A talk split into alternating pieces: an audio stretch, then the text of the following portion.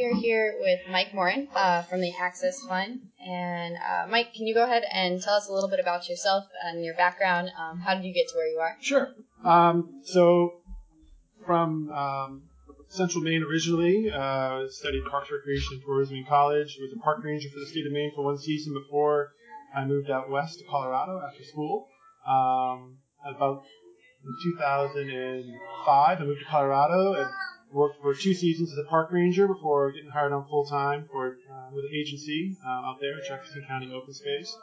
And um, I worked as a park ranger and focused on uh, managing parks in the southern part of the county for about uh, six years or so. Um, also developed a climbing ranger program um, with the county in my time there. Um, after my time as a ranger, I spent a couple years as a recreation manager, where I was acting as a liaison between the agency and different user groups, focusing on uh, ways to engage volunteers in stewardship in areas that we were managing. And um, after the, after that, uh, moved on to uh, work for the Access Fund um, as part of their travel and conservation team. Uh, we spent three years traveling the country, building sustainable access trails to climate areas, um, and teaching local volunteers kind of some skills around that. Very neat. And um, what is the Access Fund? Yeah. Um, and what do you do th- for them currently? Sure, yeah. So the Access Fund, we're a national nonprofit. We work to keep climate areas open and conserved across the United States. And um, for my role with the Access Fund, I'm the Northeast Regional Director, which means I work on projects from Maine down to PA in New Jersey, um, everything in between. And it can be conservation work to policy work, uh, helping local uh, volunteer organizations get off the ground. And um, we rely, the Access Fund relies heavily on local volunteers to do our work. And so we uh, foster a network of over 100 local climate organizations across the country that, um, that work to uh, really are, are working the same kind of the same projects we do, just keeping climate areas open and conserved. Very cool, very cool. Um, can you tell me a little bit about what the Access Fund does in New England specifically? Yeah, so in New England, the Access Fund, we, I mean, much of the same way we work in any other state um, or another region of the country. Um, we, we work on things like uh, working on well, some current list of projects I'm working on right now here in uh, North Conway, um, where we have we recently launched the Cathedral White Horse Ledge Stewardship Initi- Initiative, um, and that's focusing on tackling uh, some of the erosion concerns that are occurring on the trails that climbers use and also hikers as well um, to access the ledges. So this year we brought our Access Fund conservation teams to town for a couple of weeks to do some work on the north end of Cathedral, um, and that work was supported uh, by Sterling Rope Company, and, thi- and um, I worked this year to apply for two grants that we're still waiting to hear back on. Um, but if we get the, the fund in, we'll uh, we'll bring our teams to town for 13 weeks next year to knock out a whole bunch of work um, on trails like the Bryce Path and and again some of the climate access trails that access uh, the more popular faces of Cathedral. So that's the conservation kind of angle of what we do. Um, I'm also working down in New Jersey with a, uh, the state assembly to try to get uh, on a bill that will uh, include rock climbing, ice climbing, and bouldering in the state's landowner liability uh, act. Um, that that statute or that act um, helps protect private landowners from liability if they open their land to recreation. Um, and so we're working to include climbing explicitly in that in that uh, legislation. Um, outside of that, recently uh, I've been working with uh, a local group down in Massachusetts, in Eastern Mass. Um, a Southeastern New England Climbers Coalition that just got off the ground, and we helped them kind of form and have been acting as um, a sounding board and a, and a, just a support mechanism for that group of volunteers as they try to try to form a new organization. Very cool. That sounds very helpful. Um, so then my next question is, um, why should outdoor enthusiasts, such as climbers, such as hikers, um, why should they care about and assist in restoration of wild places? So now more than ever, um, our public land management agencies, whether you're a state-run agency or uh, federal or even just very local, um, you know, funding for those those sorts of uh, agencies is way down as compared to in years past, um, and the work doesn't get done without engaged volunteers. Um, there's also just, um, I think, coming to the table as a resource, um, just from an advocacy perspective, um, coming to the table as, as a resource does a great. It's a great way to build partnerships and develop good uh, relationships with land managers, um, and really sh- show that you want to give back, not just take from the resource. Very cool. Um, and what would you say that, so through the work that you've done and through the Access Funds work, uh, what would you say is the biggest challenge that you encounter um, during that work? What's the biggest hurdle that you guys oftentimes have to overcome? I mean, a big part of our job, my job, uh, when I embark on a new project is building relationships. Mhm. And so sometimes those can be challenging to, to, to get, you know, get your foot in the door. Mm-hmm. Um, that's, that's that, that, I would say by and large that's probably what takes the most work. Oftentimes is is just you know developing that rapport with the land managers, showing them that if they're not familiar with uh, with climbers or, or the Access Fund, what we've done as an agents or as an organization for the past 26 years, um, just kind of getting them up to speed and feeling comfortable with the fact that um, our user group, climbers, hikers, anybody, uh, there there are organizations out there that will that have the capacity to show up and do the work. Very cool. All right. Um, and have you seen the impacts of climate change through your work, um, whether it's up here in New England or while you were out in Colorado? Yeah, you know, it's it's it's hard, you know, it's hard to say, but I think uh, anecdotally, there's a lot of um, observations that have been made out there, especially here in, in North Conway with ice climbing. Mm-hmm. Um, there's actually a fella uh, doing um, actual study on uh, kind of the progression of or changes in ice formations, ice flows here in the valley over the past you know, 20, 20 plus years. So I think that's um, and the winter uh, pursuits are where we're really seeing a big, um, at least it seems we're seeing a big change in, in how those are forming up and how long the season is, which has implications not only in recreation but also the economy. I mean, the local economy here in North Conway, a, a significant number of people are, are guides that make their living off of the seasons, and if the ice flows are fall down earlier and show up later, that means their season to get out and guide clients is much shorter. Okay. Um, I'm going to go slightly off script Yeah. here, but because you did mention something, um, does the Access Fund work with the scientific community at all Mhm. closely? And if so, in what capacity?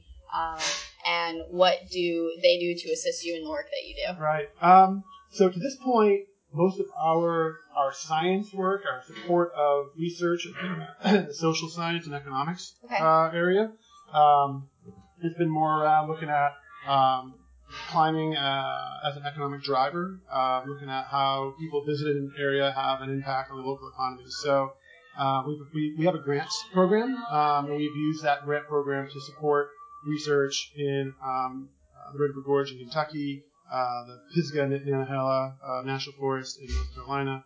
Uh, we're working on a project right now to get, get it off the ground in the New River Gorge in West Virginia. And I'd like to get a similar thing up here in the White Mountain National Forest. Um, we are definitely interested in working more with um, the scientific community and, and using our grants to fund research. We just haven't had an opportunity to kind of do that in, in Mhm. terms of uh, looking at the natural sciences. Very cool. All right. So that is good to know that that opportunity exists. Yeah. Um, so then another question that we have uh, is that do you, how do you think that the growing popularity of the sport of climbing, uh, which has boomed over the past couple of years, um, will affect the work that you do and the mission of the Access Fund as a whole? I mean, it's already uh, im- impacted how we how we work. Um, you know, as more and more climbers come into the outdoors, um, educating the masses has become more and more a priority. Um, because as our numbers increase, our impacts just even if we do everything right every day we go outdoors, we're going to have an impact, Mhm. right? Um, and so um, getting um, the broader populace of climbers. I mean, we've estimated 7.2 million climbers in the United States um, by some estimates now.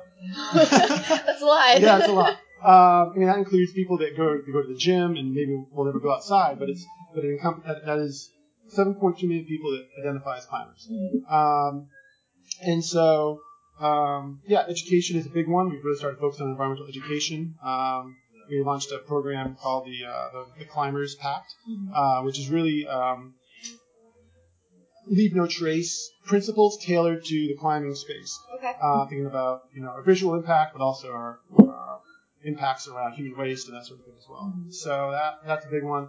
Um, you know, as our as we have more and more people out there, it, also presents an opportunity. I mean, we the climbing uh, community, the, the population of people that are out there climbing, we're having more and more of an influence. Uh, we have a bigger, a more opportunity to to influence public policy um, because we are uh, more of a force. We, we do we are are um, we do an annual event called Climb the Hill, where we go down with the American Alpine Club, where we go down um, to DC and meet with legislators to talk about issues. Or you know, it could be um, the Antiquities Act, uh, you know, uh, Bears Ears, which has been a hot button issue in, in, in the media the past year, um, or a variety of other um, things. And um, having the bigger your constituency, the more influence you have. And so there's a positive, I think, to that that growth in the, in the community. But there definitely are um, elevated impacts we have to be aware of as well. Of course. Okay.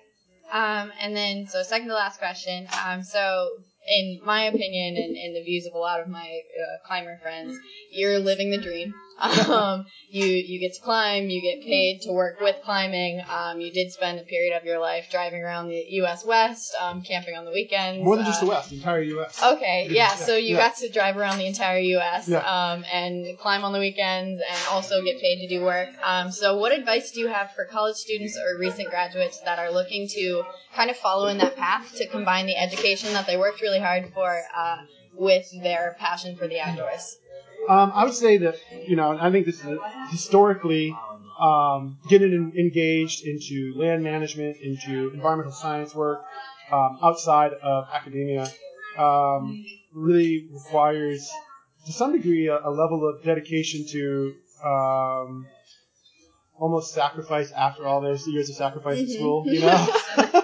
Keep working. Okay. um, but you know, I mean, it's it's it's, it's um, it, it can be a hard pill to swallow sometimes. I think when you get out of school and you have this debt, you have to go into work seasonal seasonal, seasonal jobs or um, or low-paying nonprofit work or internship. Um, but the reality is, if you're dedicated to that over the course, you know, within a few years, I think opportunities start to present themselves. You know, seasonal work, internships are like are working interviews, and so keeping your eye on the prize and and being willing to uh, to embrace it as an opportunity. I mean, to, to be free and work six months one place and six months another, and have the opportunity to travel between jobs um, is really, I think, later in life you realize what a what a uh, just what opportunity it really is. Um, I mean, it's, obviously we're all we all want a stable year round. Most of us want a stable year round job, um, but um, there's definitely some. Uh, sentiment looking back on those years working as a seasonal um, employee for, for, for the parks. Um, it's definitely there's there's something really special about that, and so I'd say enjoy it. But I mean, obviously, if your goals are to are to make this a career, definitely endeavor to do that. But enjoy the time that you're working towards that, um, because those seasonal years are pretty awesome, they, and they provide you with an incredible amount of opportunity um, to learn and grow. I mean, especially if you um, take the time to kind of bounce around and work for different agencies, different organizations, you know, different land trusts, whatever your whatever your um, pa- whatever your passions lead you. Um, cool opportunity. Very cool. Thank you. Um, so then our final question um, is what's your favorite places to climb or recreate outside uh, up here in New England? Um, where do you spend your weekends when you have a free one? Yeah. Well, I'm lucky enough to live here in North Conway, so I don't leave the valley a lot. I have to admit. Um, I have, you know, Cathedral Ledge and White Horse are right here, 5 minutes away. Um, so I spend a lot of time climbing there. Um, I love to get up to Acadia National Park um, and climb there and just be there. I mean, it's a spectacular spot. Um, and if I'm so if I'm climbing, those are the those are the places I like to get out to. Um, I also have a family camp up in Maine I Okay. spend a fair bit of time at as well. So just getting out on the water on a boat is always a, a fun way to spend the weekend as well. That season is uh, coming to a close quickly. It is, it is, but um, yeah, yeah. Though, though the as you spoke to earlier, um, the climate change, our waters are staying open a little bit earlier than Yeah. later than they used to. Um, so, so yeah, those are those are kind of the, the big areas I like to get out to. All right. Well, thank you very much. Um, I super appreciate you taking the time to sit down and talk with us.